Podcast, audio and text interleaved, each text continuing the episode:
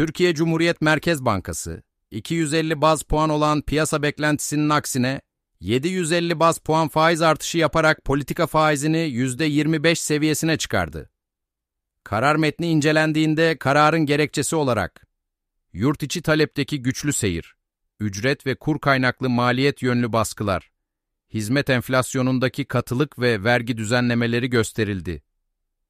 Geçtiğimiz günlerde kur korumalı mevduat ile ilgili atılan adımlar ve bankaların politika faizine yönelik vurgusu, döviz kuru ile ilgili beklentilerin halen yükseliş yönünde olması, sonucunda fiyatlama davranışlarındaki bozulmanın devam etmesi ve kur korumalı mevduatın bütçe yükü faiz kararını etkileyen diğer unsurlar olarak göze çarptı. Karar sonrası bankacılık endeksi hızlı yükselirken özellikle kısa vadeli borç bölü toplam aktif rasyosu düşük olan şirketlerin cazibesini koruması ve döviz kurundaki düşüşün bir nebze daha devam etmesi beklenmektedir.